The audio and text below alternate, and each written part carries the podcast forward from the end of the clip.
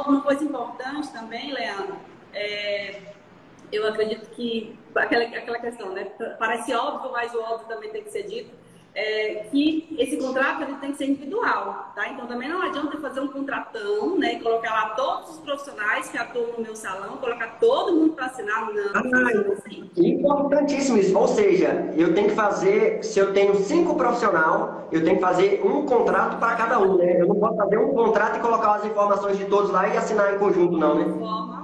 Então o contrato ele é individual, com cada profissional, cada, o salão tem que ter um contrato com cada profissional que presta serviço ali no, no, espaço dele, né? Seguindo todas, todas as regras, seguindo é, os critérios é, estipulados na legislação, homologar todos os contratos com o sindicato da categoria, ou no caso, o Ministério do Trabalho, né? Então tem que ter tudo certinho. E uma outra coisa também, é, porque a ideia aqui é a gente evitar problemas futuros, né? Como você bem falou, essa questão trabalhista, né? Então, é, eu tenho que ter cuidados ali além da questão do, contratos, eu preciso ter comprovações, por exemplo, de pagamentos, né? Então é muito importante que o profissional que presta o serviço, ele emita notas fiscais para o salão dos serviços prestados. E o salão, ele tem que é, guardar essas notas. É a comprovação de que realmente o serviço foi feito, né, e que foi devidamente pago.